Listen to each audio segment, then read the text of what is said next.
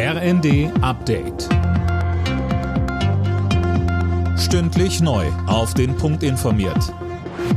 Ich bin André Glatzel. Guten Tag. Die GDL hat die Tarifverhandlungen mit der Bahn für gescheitert erklärt. Der Vorstand sei nicht bereit gewesen, über drei Kernforderungen zu verhandeln, so GDL-Chef Weselski. Sönke Röhling, welche Forderungen waren das denn? Ja, das war einmal die Absenkung der Wochenarbeitszeit, dann der Tarifvertrag für den Bereich Fahrdienstleiter und dann noch ein Rahmentarifvertrag für die Fahrzeuginstandhaltung. Darüber will der Bahnvorstand gar nicht erst verhandeln. Und deshalb, so Weselski, macht es keinen Sinn, jetzt weiter zu sprechen. Auch eine Schlichtung bringe einen da nicht weiter. Damit drohen jetzt erneut Warnstreiks und parallel dazu stimmen die Mitglieder ja auch über längere Streiks ab. Das Ergebnis der Urabstimmung wird um Weihnachten herum erwartet.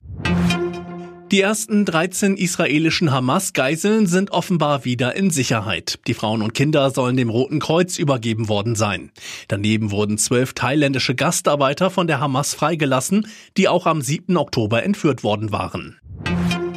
Das Wachstumschancengesetz muss nachverhandelt werden. Die Länder haben es in den Vermittlungsausschuss von Bundesrat und Bundestag geschickt. Sie kritisieren, dass sie und die Kommunen zwei Drittel der Kosten stemmen sollen.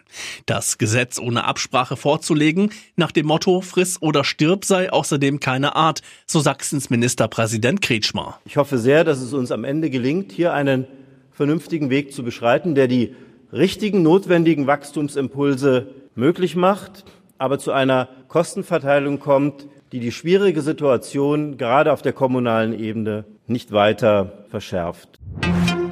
Bild TV wird zum Jahresende endgültig eingestellt. Das hat der Axel Springer Verlag bestätigt.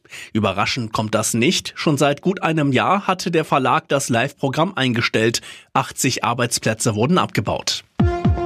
Alle Nachrichten auf rnd.de